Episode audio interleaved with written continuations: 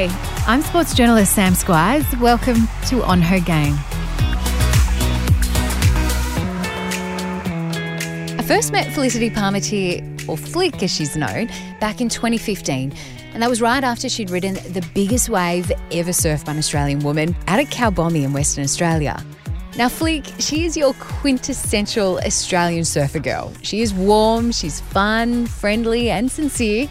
Yet place her at the edge of a 30 foot monster wave, and she is something else completely. She is fearless and brave with pure adrenaline pumping through her body. It's incredible what she does, and more importantly, how she keeps her emotions in check in such dangerous and potentially life threatening situations.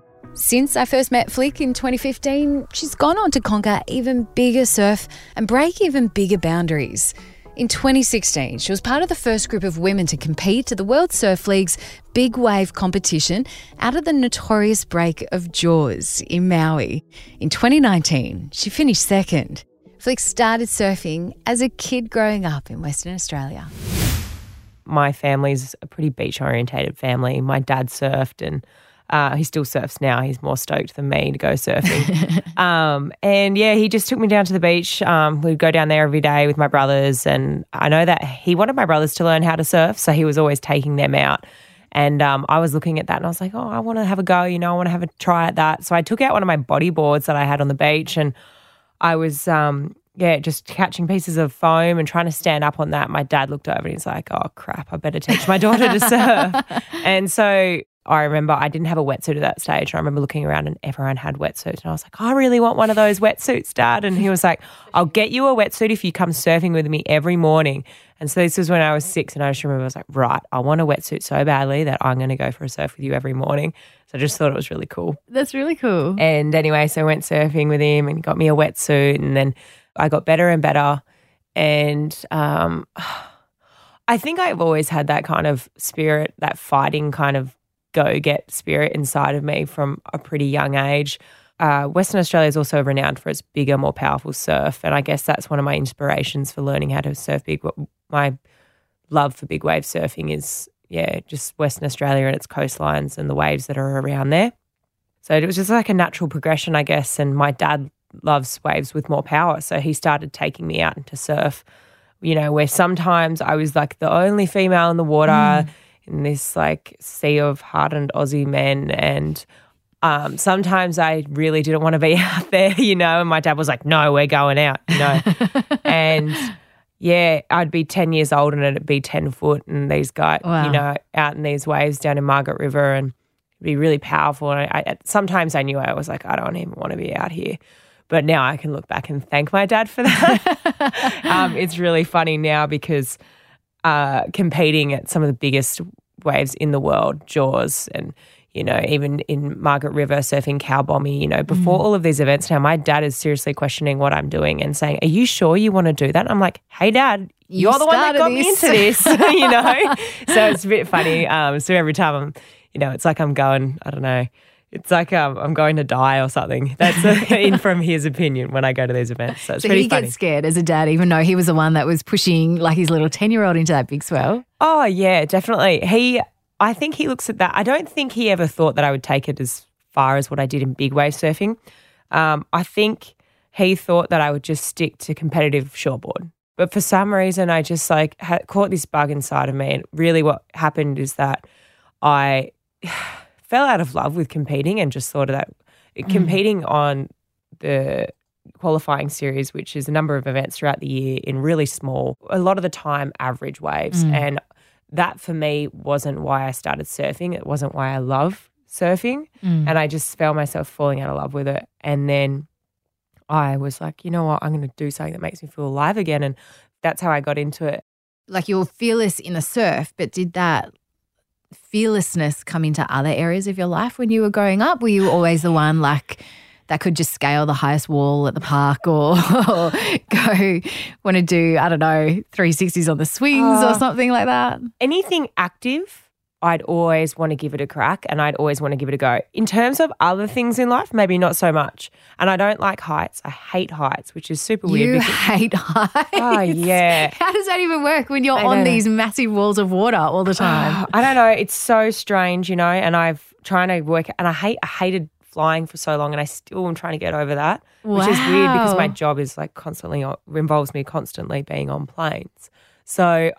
What I came up with this year, actually, I'm not even kidding you, is that I want to get my helicopter pilot's license. really? Yes, and I'm saying it here. So the more I say it, the more it's going to happen. Flying scares you. Well, yes. So I was like, I'm you wanna to be a pilot. This. Yes. right. um, and anyway, I think, but I, I say, I don't know if I really, in yeah, I struggled in maths, I struggled in English. Academically, I it was hard for me, um, but probably because I didn't want to be there. I just wanted to be at the beach, honestly, Mm. and because because I didn't want to be there, I probably wasn't applying myself.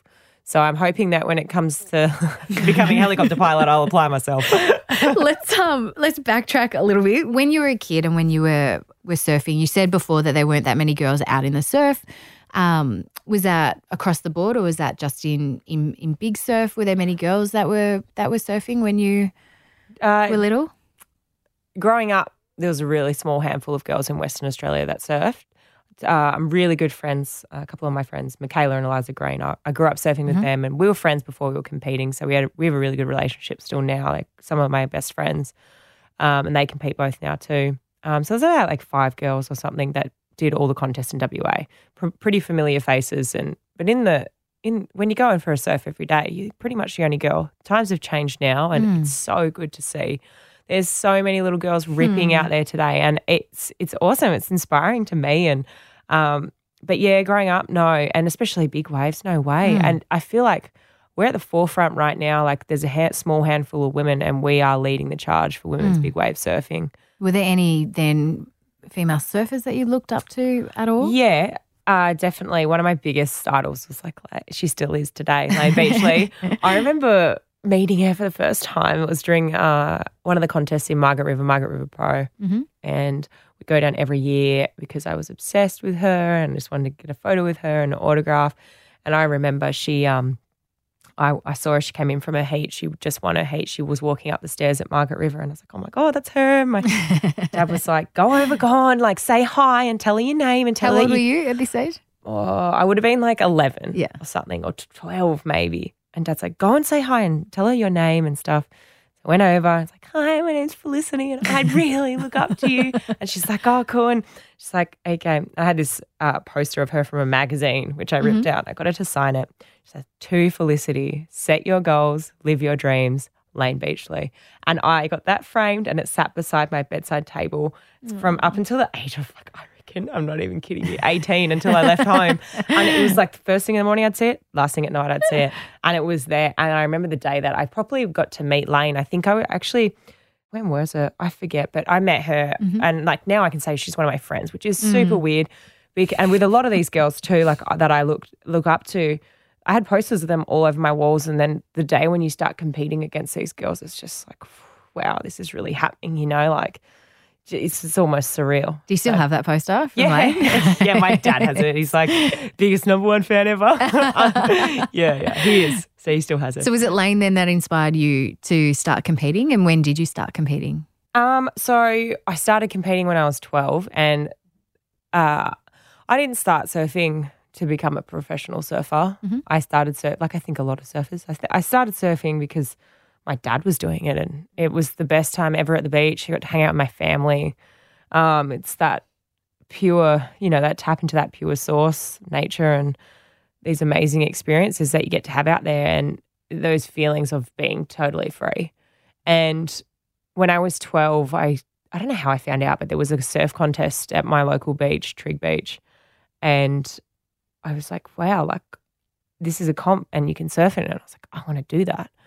Dad, can I do this? And he was like, no. I was like, what? He's like, nah, I don't know. And turns out he didn't really want me to do it because he didn't want me to enter this event and lose. And then if I lost, that I'd hate surfing. And then, uh, you know, I'd, he'd lose his surfing buddy. So I entered myself and I actually won. And I'm always, and I know I'm competitive. And since then, it was just like, right, I can make a career out of this as well, as well as doing what I love. So that was the that was the start. And you were signed quite early to a surfing brand? Yeah, Because that when I- happens with a lot of talented, they get signed really, really early. Yeah. Oh, yes. It's out of control these days, I think. it's just like they're born and like, right, okay, we're signing you. Got good genes. yeah, yeah. Especially if you're like, the, your dad or your mum was like already part of the surf industry. Like, okay, this kid's Sign him, he's- he's going to be amazing. Yep. Um, Poor kid wants to be a ballerina. yeah. Uh, yeah, but I was pretty young. It's really young still, like 13 or something. And um, I got picked up actually by Rip Curl first. And I was with them for a couple of years and they were giving me product and um, a bit of incentive if I did well in contests and stuff. And then when I was 14 years old, we had the team manager from Billabong fly out to Western Australia for this event that Taj Burrow puts on big- called the Taj Burrow Small Fries. She flew over and she said, "Hey, look, we we're looking for a girl from WA, and um, would you want to switch from Rip Curl to uh, Billabong?" And I was like, "Oh, At the God. age of 14. Whoa, I Let me just get like my manager. big decision. Yeah, my my dad was was my manager back then, and um, anyway, and because of Layne, and she was on Billabong at that. Well, she was, I think, still on Billabong Ah. maybe then, and that was that was the goal. I was like, oh. Layne Beachley's on Billabong. I was Yeah. like, yes, where do I sign?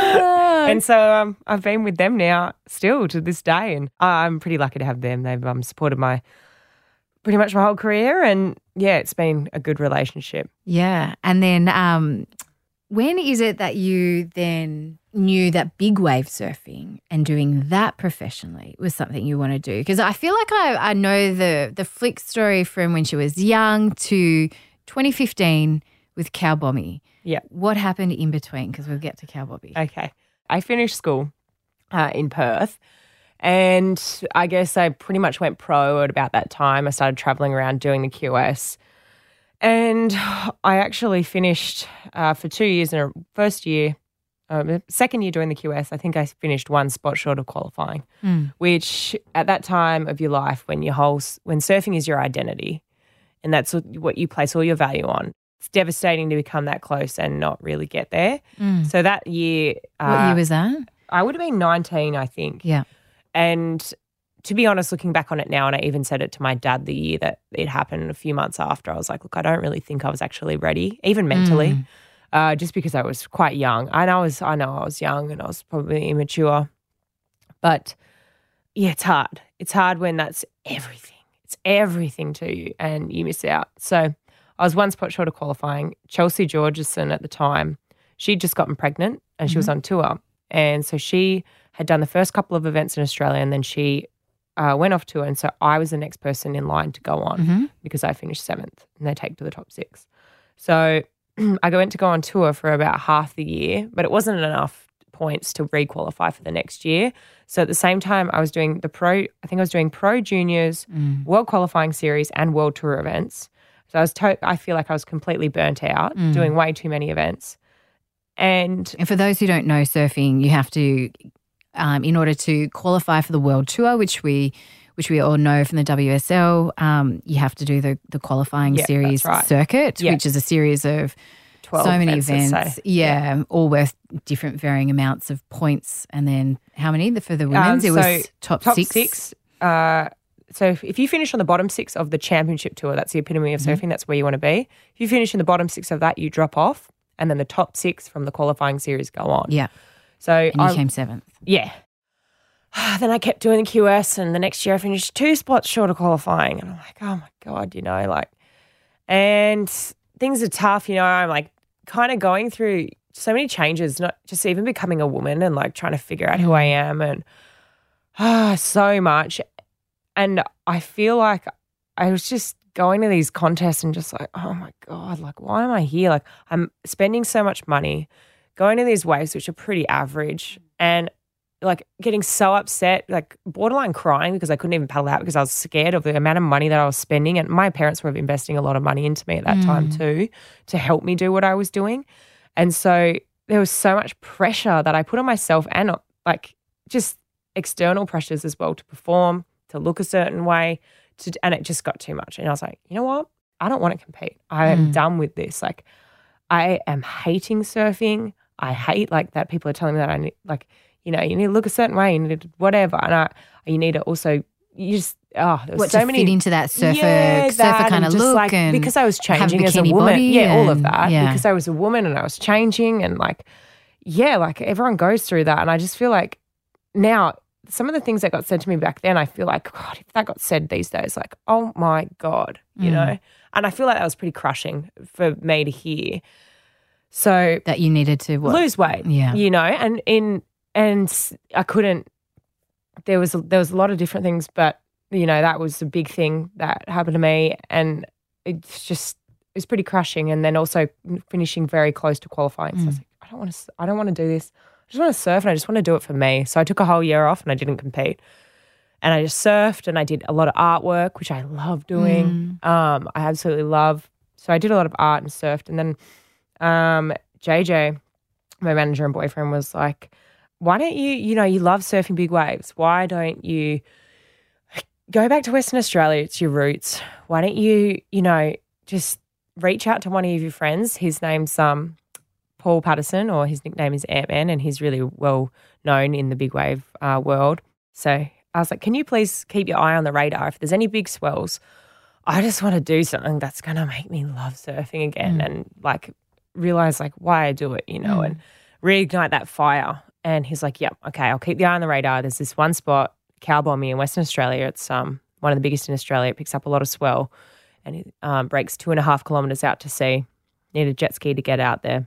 And anyway, there's been a month passes and then he sends an email and he's like, hey, there's a swell on the horizon. and I'd seen it because these days with swell forecasting, it's like weather forecasting. You know what the Yeah. swell's doing without it within a week. You can see how big it is, and it's all over all the surf web websites. It's saying double X swell, swell, biggest in however long, forecast to hit Western Australian coastline. I'm like, far out. Like, okay, I didn't want my introduction to like really big wave surfing because I'd done it before growing up in Western mm. Australia. I feel like that influenced a lot of the breaks around there and the people that I grew up surfing with influenced my love of power and bigger waves, but nothing like this. And so I was mm. like, I didn't think my introduction to big wave surfing would be like Once in a 10 year swell. Oh.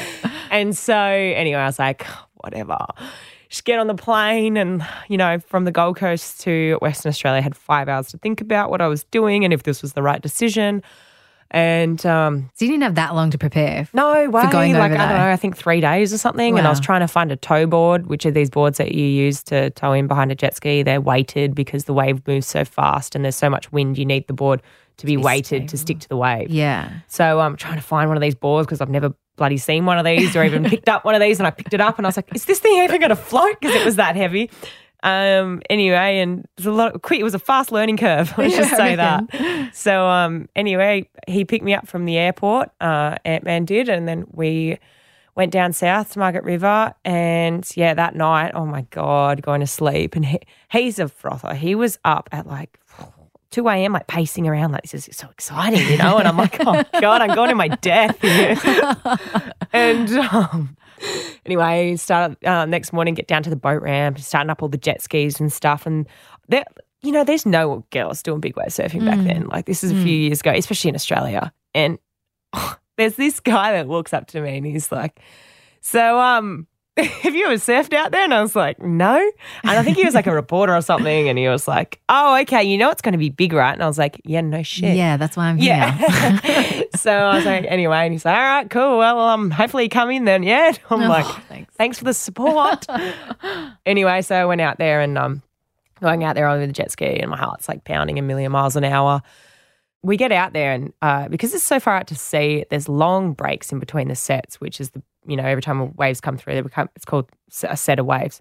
A long break in between these, and so there's we've rocked up and there's been a break, right? And uh, Ant-Man was like, "Look, have you ever really been behind a jet ski before with the tow rope and like practicing pulling up with you know your tow board?" stuff?" Like, no. so he's like, "All right, well, we better practice then." So little did we know, we drifted right into the area where the wave was to break because you can't really tell unless when until the wave the swells come and you can Yeah. start to see where they're about to form. So I have my back to the wave, and anyway, I'm like stuffing around trying to get up on this tow board and behind the jet ski.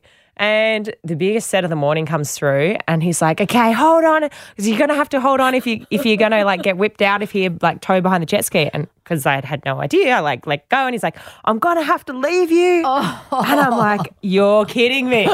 and at that time, I had no proper inflation, which is what I wear now. Like I wear an inflation Yeah. suit with the um, oxygen canisters in them, and so you pull one of those, the thing inflates, and you shoot to the. You didn't have that. No, you I just had a no, you had just a red. yeah, like a thin PFD. So like a little bit of flotation. Okay. But still to this day, I reckon that's probably one of my longest hold downs because I didn't have very much flotation. And so I copped that first set on the head that was like three waves. So that was my introduction to like really big On waves. head. Yes.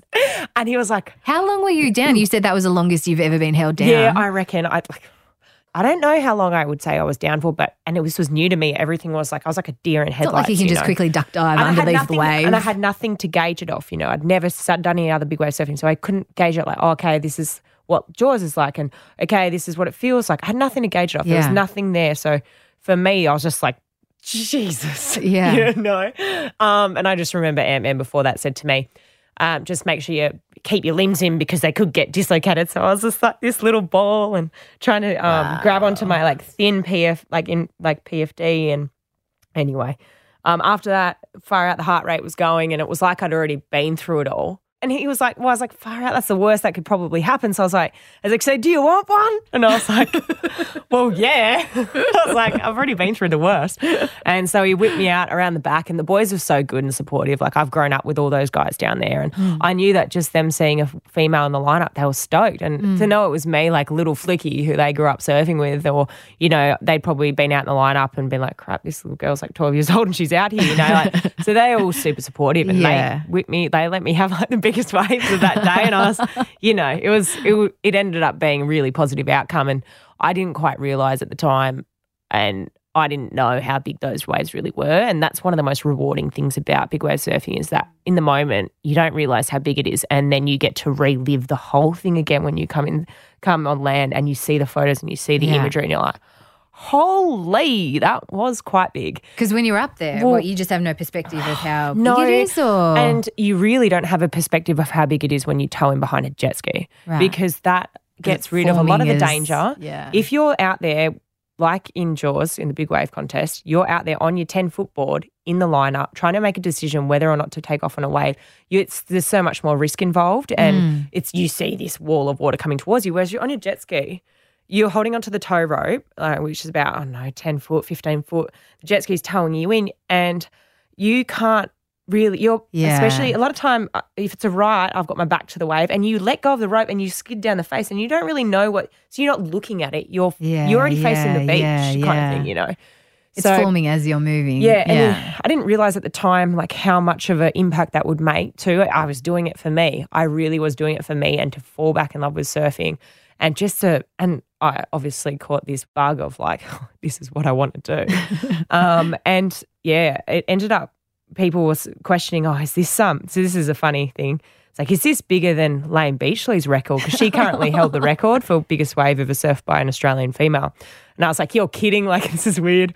And then all the media. get- hero? yeah, Yeah. my hero. You know, did I just break my own hero's record? and um, yeah, it, it turns out um. anyway, we um It sent her an e- I think we sent her. Yeah, it Yeah. turns out it was, and media were all over it, and um. Anyway, yeah, she we sent her an email, I think, being like, Do you think this is bigger? And she's like, Yep, that's bigger. And I was like, Oh my God, this is strange. um, so that was a funny, weird moment of my career. Have you talked to. Layne about that? Uh, I think she made some passing remark or some joke one day when I saw her at some awards night. She was like, "Ah, you say you beat me record, did you?" Sounds like Layne. Yeah. So um, anyway, but uh, yeah, it was a it was a weird, funny moment. You said before, like when you're at the top of that wave, that um, you had your back to it, so you couldn't see it. But like, what is going through your head when you're up there on the edge of those walls of water? Like, do you do you just do you swear in your head? Do you give yourself affirmations? Is there a is there a moment? Do you get nervous? Like, what what goes through your head before you're just about to take off on those monster swells? Oh God. Um, depends on where I'm at in my life. It depends on what's motivating me at that time. depends on a lot of different factors, I'd say. But I've been thinking about this a lot lately and what actually motivates me to do this Mm. and why I do it. And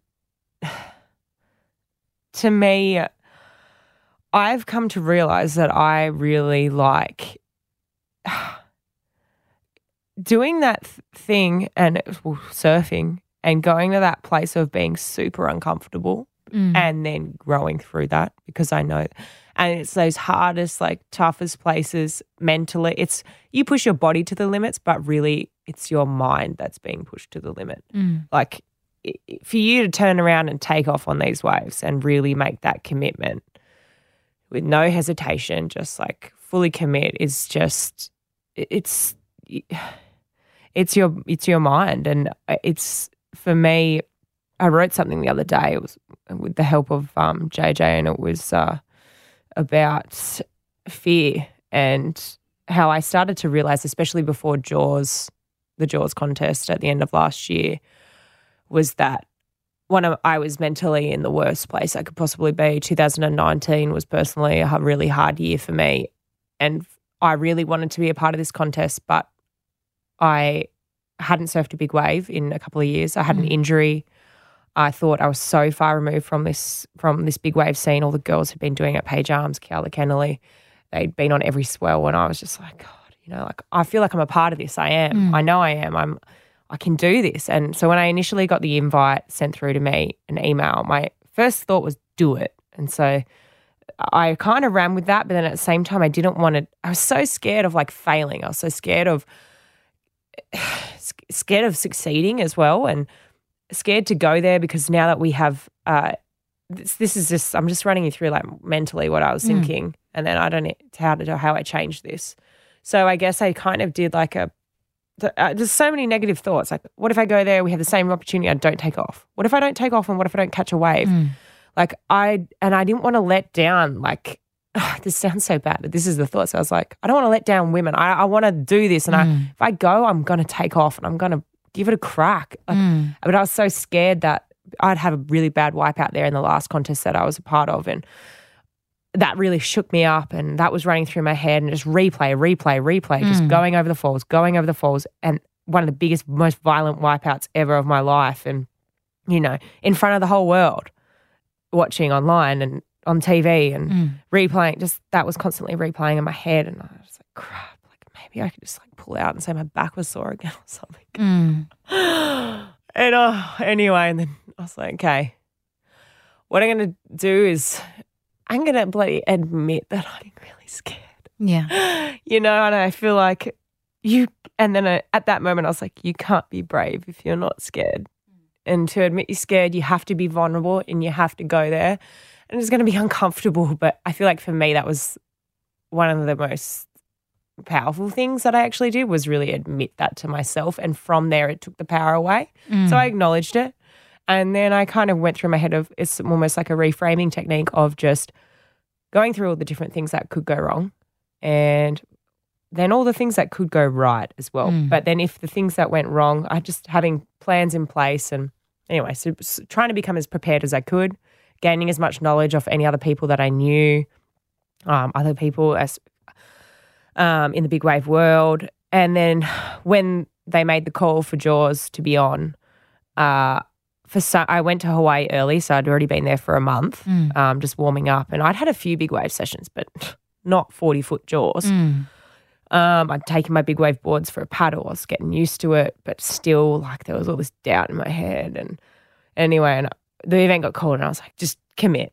And I went over Mm. there, s- flew to Maui. I was like, just go have a look at it.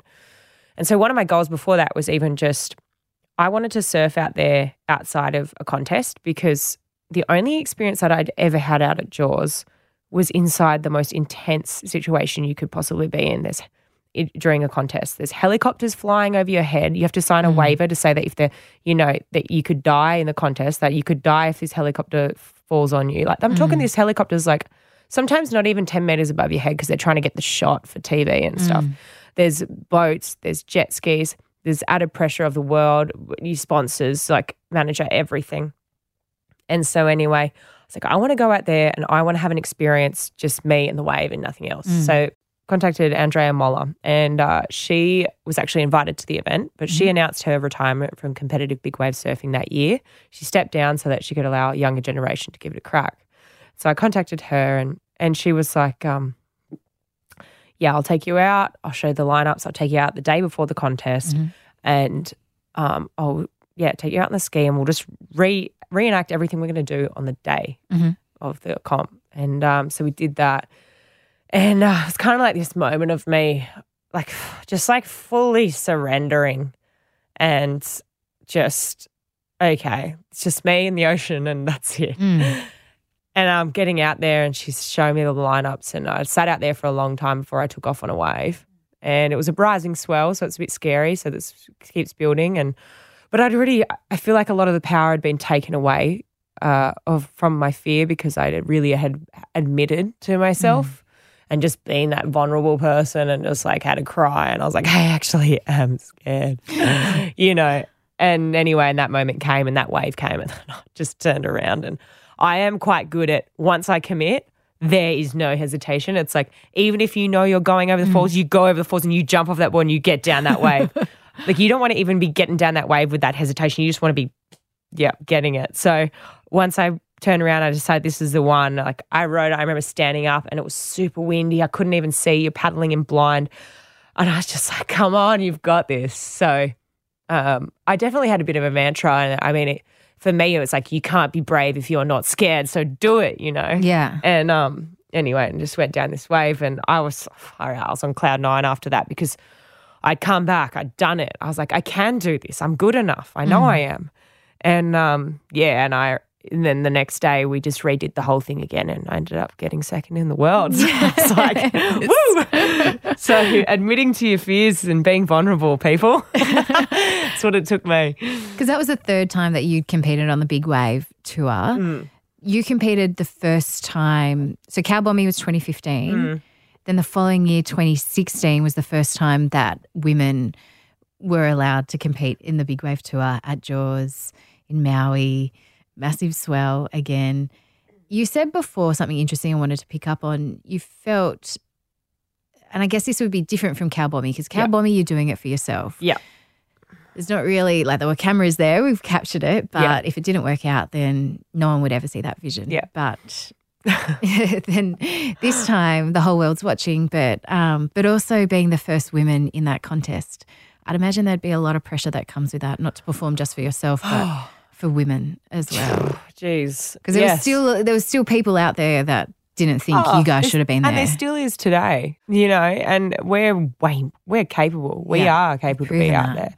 And um, it's definitely getting better and better, but I felt the weight of the world. I, for one, I'd never seen Jaws. I'd Mm. never even been out there. I hadn't even competed out there. I'd never competed in a big wave contest Mm. before. I felt the weight of like, I need to do this. Like, if I'm going, I have to take Mm. off. But I feel like there really is something inside me that really does make me want to go Mm. when I get put in these uncomfortable situations. But yeah, I, I felt that. I felt the, even I still felt it last Mm. year that what if I don't take off? Mm. What, you know, there's negative media that comes with that. And, Mm. you know, that's scary. Mm. So last year was the third time that you competed on it. How different then was your surfing from that first year when you competed on the big wave wave tour? Because I'd be interested just in what you were saying about your mindset, how you were still, you know, still thinking those things Yeah. So, and still having a bit of self doubt. yeah. So, to be honest, my mindset was pretty similar. But I feel like, I don't know what overcame me. I feel like really admitting to fear and really just acknowledging those feelings. You've never done that before. Well, no, I feel like I was just like, I can do this. I can just nut through it and I'm fine. A bit more of an aggressive approach, I think. Whereas this year, I was just like, just surrender and be more vulnerable, admit, acknowledge those feelings because this is normal. It's part of us. It's just, you know, you're going to feel like it's just, just acknowledge it. Mm. Um, so that kind of took the power away, I guess. And then once I caught that first wave, I was like, right, I can do this. I got a second wave, then I got a third wave, you know. So I, I I built built momentum Mm. but it- there was definitely a slight difference. But I my headspace, no, was not that great. So I feel like for me, where this has changed now is that I feel like if that's what can happen when I haven't been completely prepared because of injury or mindset or whatever it was, Mm. what can happen if I do? So what happens if I fully prepare, give myself the best opportunities? If I'm on the jet ski all the time, I'm feeling familiar with it, you know, I'm like shit, I just got second in the world and I'm like, I didn't feel prepared, you know? That's also good to know that you can't perform when you're not your best. But yeah. what can if I do prepare myself? So that's a nice thought. Which I find interesting because when we first met in 2015 after Cow Bombie, and we were talking about Cow Bombie, um, your slashy, who's JJ, your boyfriend slash manager, he said to me that he you don't train that much, and you said, yeah, I don't really really train that much, but you train a lot. Now, what changed in that in that time? Because you were so into your fitness and being Oh, strong yeah. and yeah, yeah, definitely for me, uh, uh, a lot of stuff changed. Back then, I feel like I was still like what I touched on earlier. I was I came off like just finishing one spot shy of qualifying for the world tour, being told I didn't look the way that people wanted me to look, mm. and I didn't, you know, I was too big or whatever, and I just had this unhealthy relationship with fitness and dieting and up and down and oh god whatever. And I- i think a lot of girls a lot of women go through that. A mm. lot of men go through that. Everyone goes through it. And then i just started doing it for me. And the thing about what i started to realize is that some of my best physical milestones that i've ever reached in my life the things the very things that i hated about my body are the things that bloody helped me achieve that mm. and the moment i started to realize that i was like I work out because I want to be strong and I want to be empowered and it mm. makes me feel bloody good. And so now I love it. Like it, mm. if I don't do it in the day, I mean, this could also sound slightly crazy, but like I, I do go crazy. Like I need to do it. I need my fix. I need to Yeah. exercise. I need to eat healthy, and because it makes me feel good. yeah. What Mm. kind of training do you need to do to be able to do what you do on the big big surf? Uh, a lot of different stuff. Uh, mainly breath enhancement training has Yeah. been really important.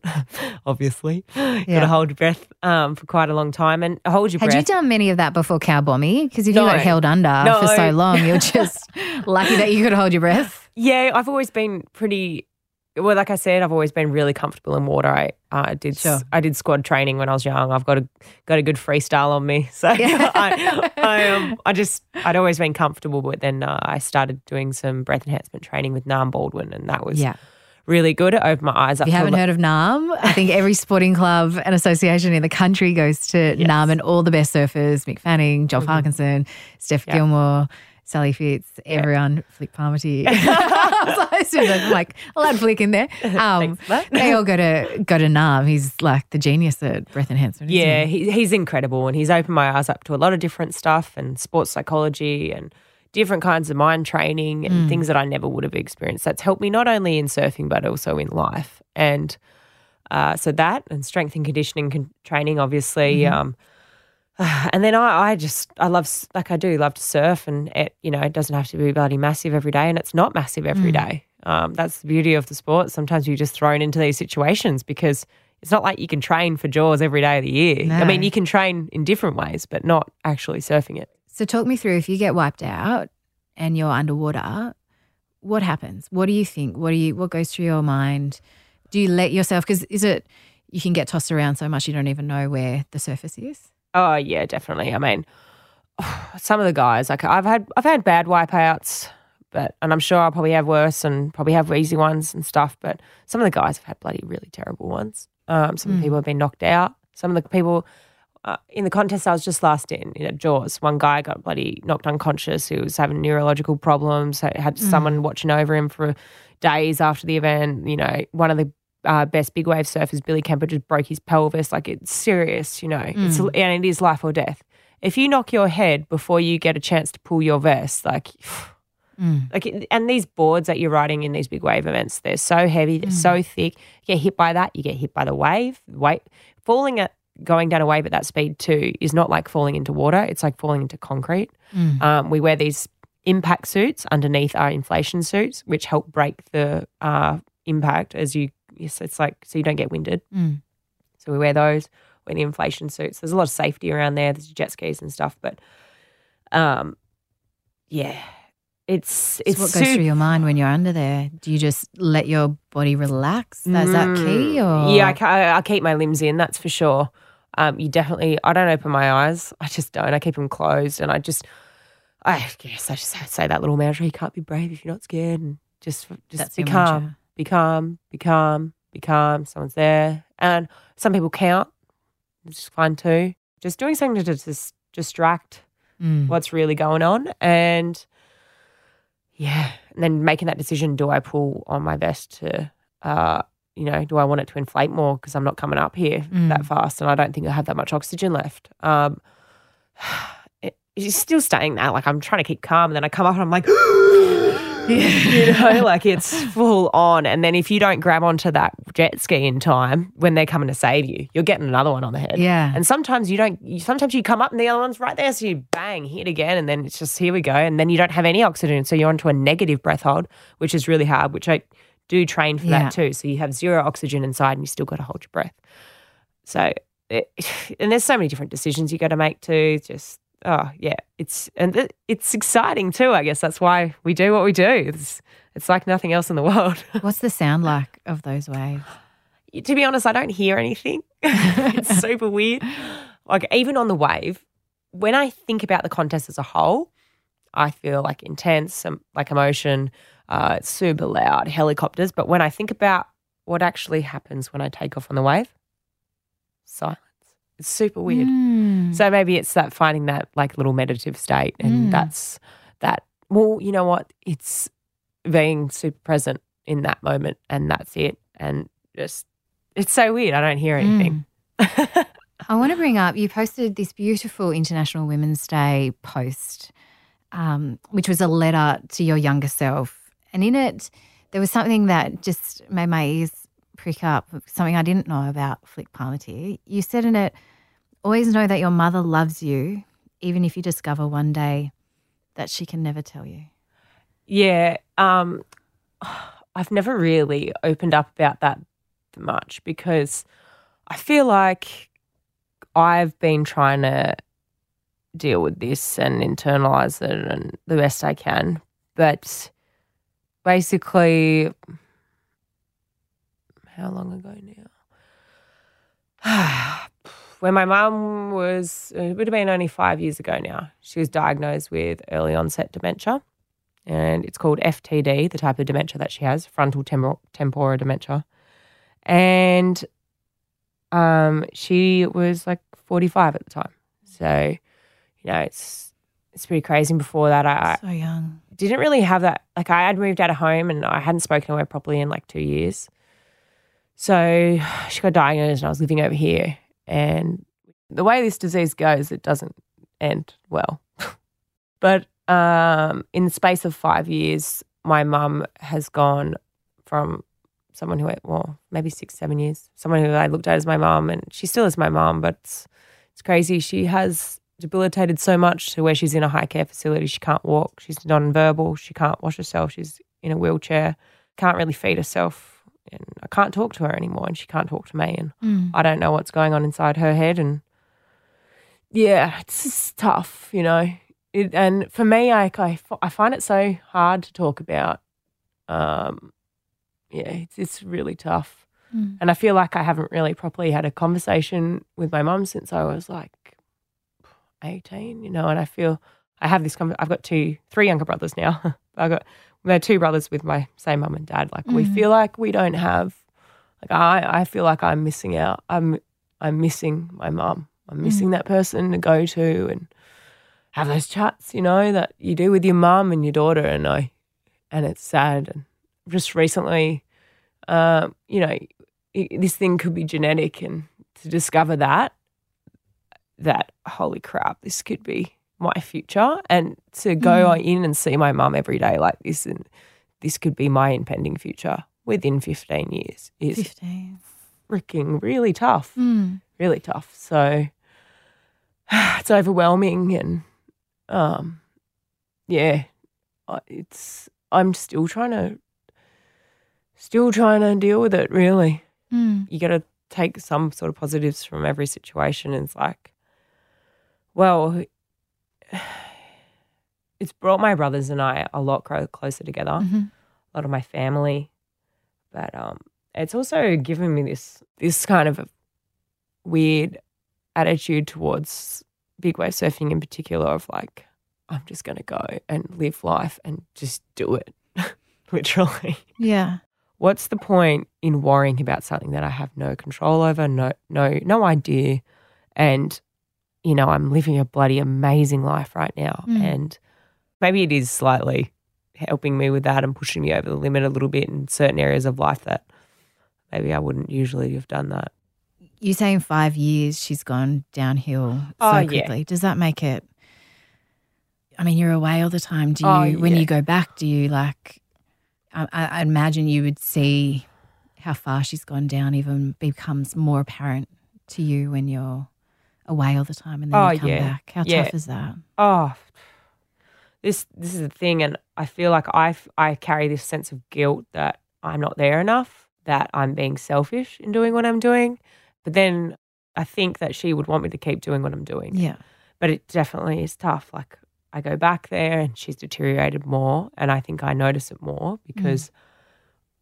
i'm away. I, i'm away a lot and my my brothers are there they're at the forefront and far out like i yeah i feel like i need to be there more for them you know like that's the thing that upsets me the most is like i just feel like i wasn't there enough But she would want you to live your life how you want to live your life, and you're living your life how you want to live your life. yeah it's And you do know that. Yeah, I know. It's just it's tough, and you know it's tough for everyone else around.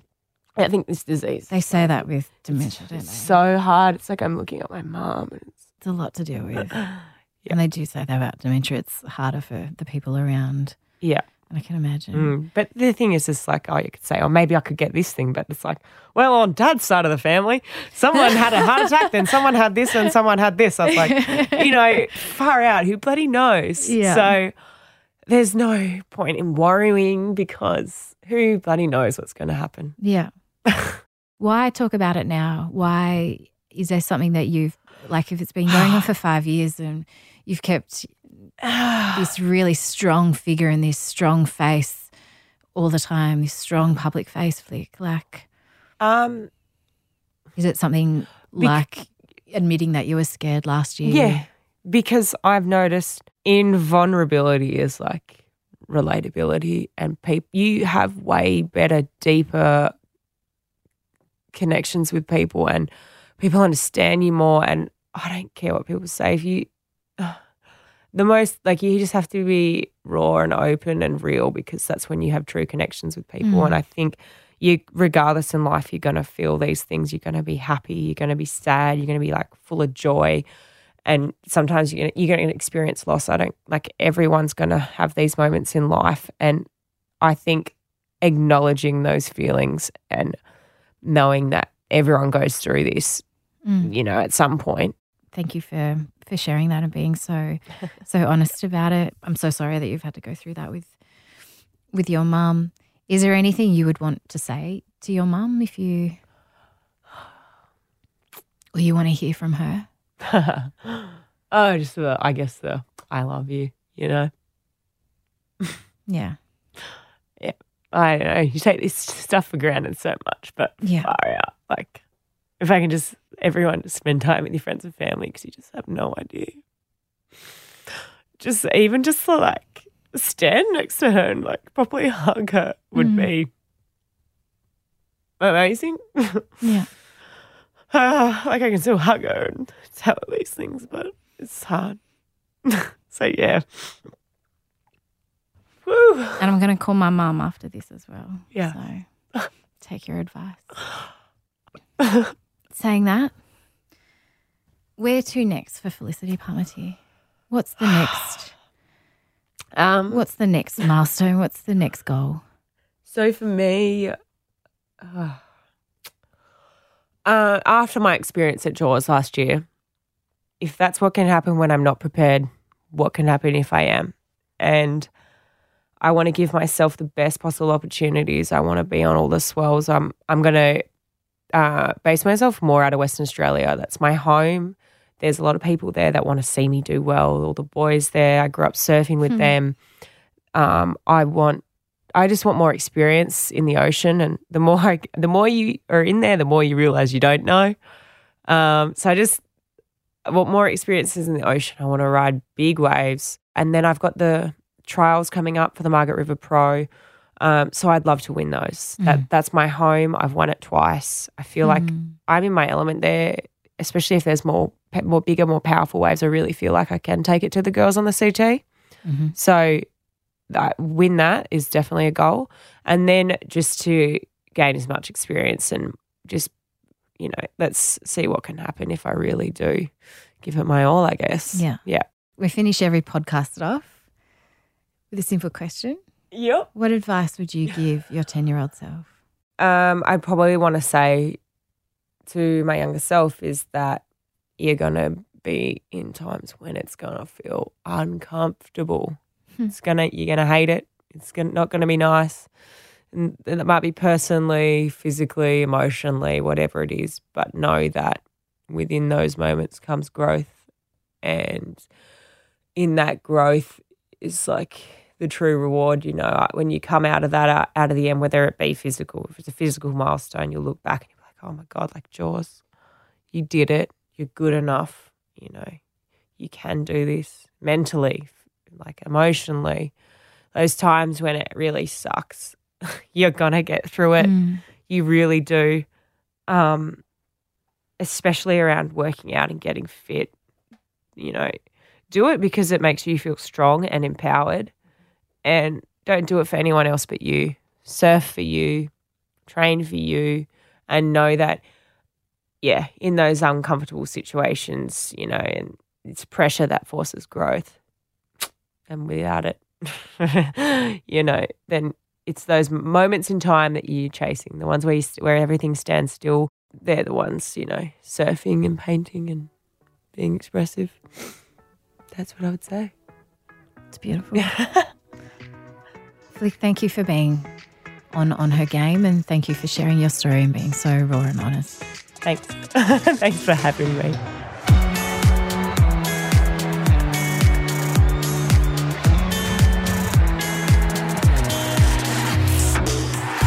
On Her Game was presented by me, Sam Squires, producer Lindsay Green, audio producer Darcy Thompson, executive producer Jennifer Goggin.